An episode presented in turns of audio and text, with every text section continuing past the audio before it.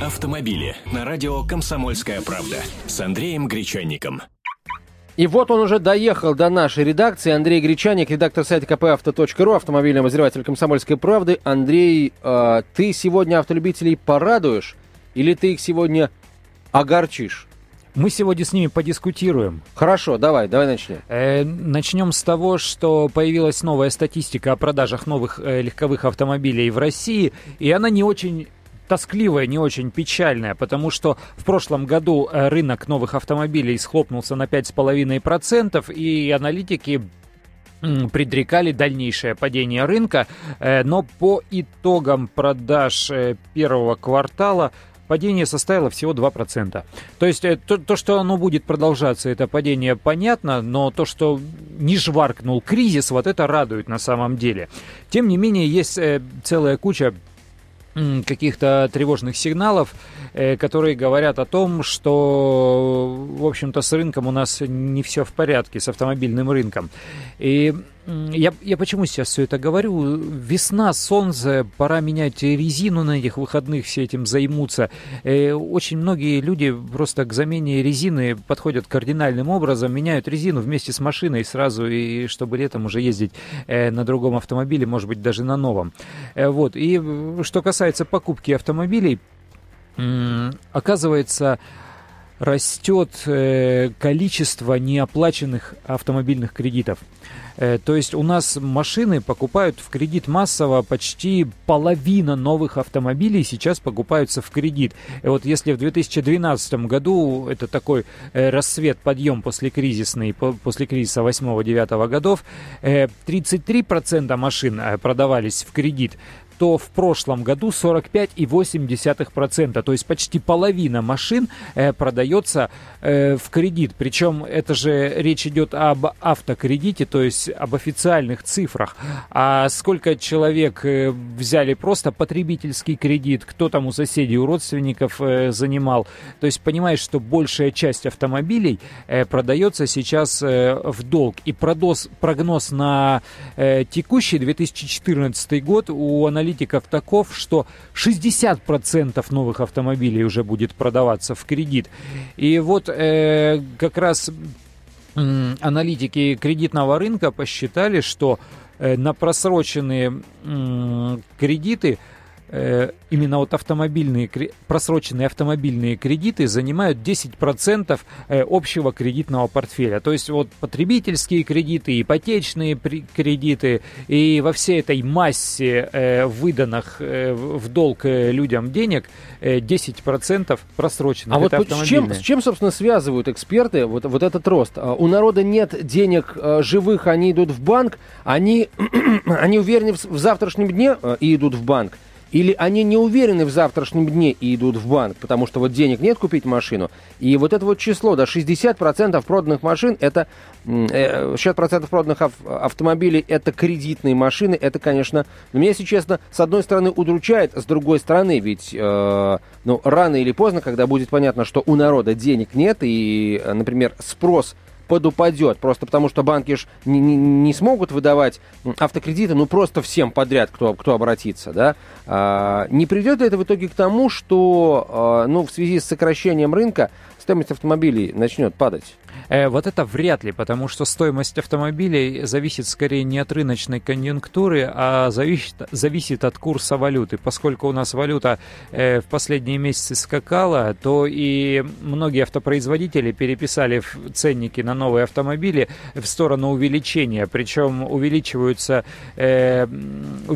цена не только тех машин, которые импортируют из-за рубежа, но и тех, которые производятся здесь, потому что все практически индексируется в валюте. Даже если учесть, что комплектующие производятся здесь, но очень многие технологии, очень многие компоненты привозятся из-за границы и оплачиваются в валюте.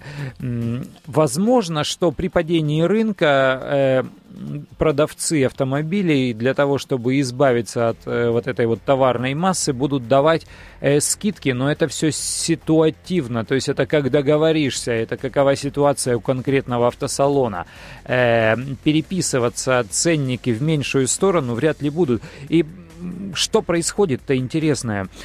Банки осторожнее выдают автокредиты, потому что задолженность растет.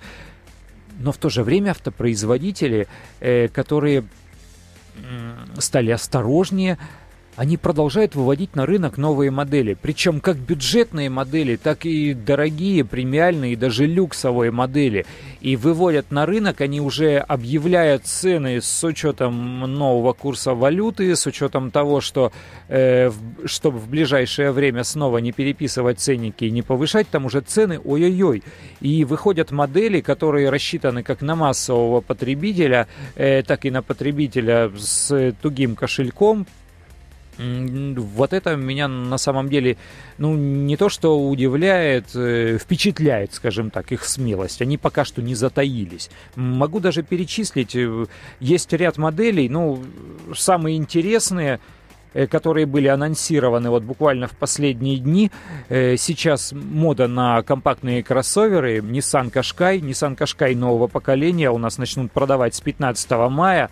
И объявлена цена — это 848 тысяч рублей. Это заметно дороже, чем стоила предыдущая версия, чем та, которая продается сейчас. Там... И ведь это, небось, не полная комплектация, а начальная. И это начальная комплектация, естественно. Полноприводные машины стоят заметно за миллион, а за 848 будет продаваться машина со 115-сильным турбомотором объемом всего 1,2 литра. Ух ты. У нас в России традиционно к вот этой вот фишке, которую за границей называют даунсайзингом, когда уменьшается рабочий объем двигателя, у нас относится настороженно. Что такое здоровенная машина, кроссовер, бац, 1,2 литра моторчик. Раньше такого мотора не было, и цена...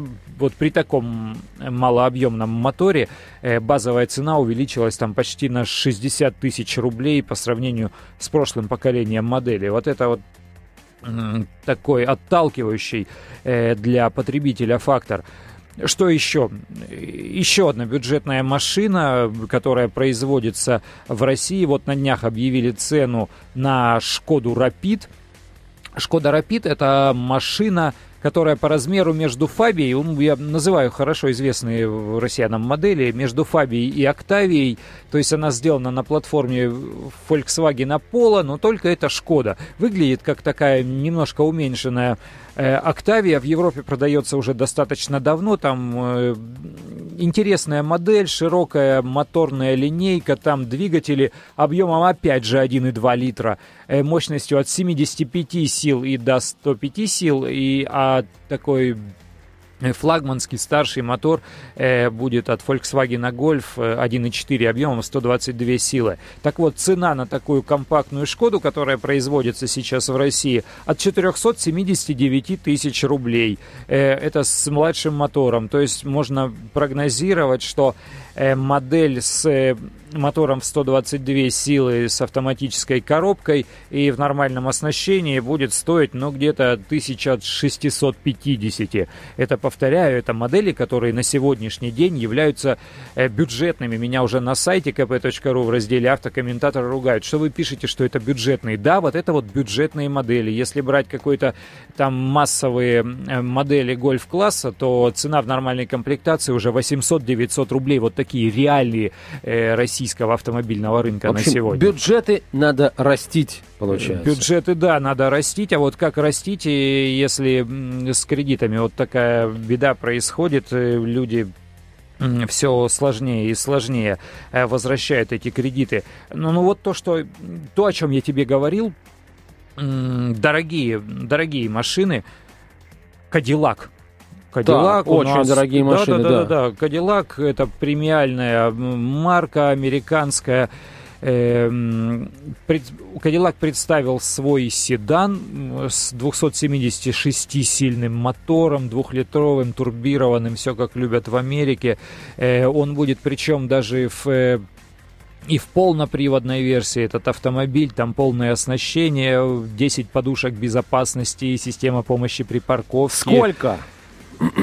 Начальная цена 1 995 000 рублей. Это бизнес-седан. Но это не то, что там Mercedes S-класса или там BMW 7 серии. Эта машина-то, она поскромнее, в общем-то. А цена вот от 2 миллионов. Ну, вот такие вещи происходят. Нескромно. Цена нескромная, весьма нескромная. Хорошо. Вот я, если честно, продолжаю переваривать вот эти вот данные о том, что 60% автомобилей... Когда? В следующем уже году, да? Это прогноз. В текущем году, да, говорят, что 60% новых автомобилей будет продано в кредит. Надо будет действительно поговорить с экономистами, что эта цифра означает. У нас заканчиваются деньги, или мы, наоборот, уверены в своем будущем, мы заплатим кредит. И самое главное, почему банки продолжают эти кредиты, автомобильные кредиты выдавать, несмотря даже на то, что просрочка растет, да? Неуплата. Но это не самые рискованные из кредитов, там же машина в залоге. Ах, вот оно что. Ну, потом машину продавать, на это тоже деньги надо тратить. Хорошо, Андрей, спасибо тебе в любом случае за эти цифры. Андрей Гречанник, редактор сайта КПАвто.ру, был с нами на прямой связи. Автомобили с Андреем Гречанником.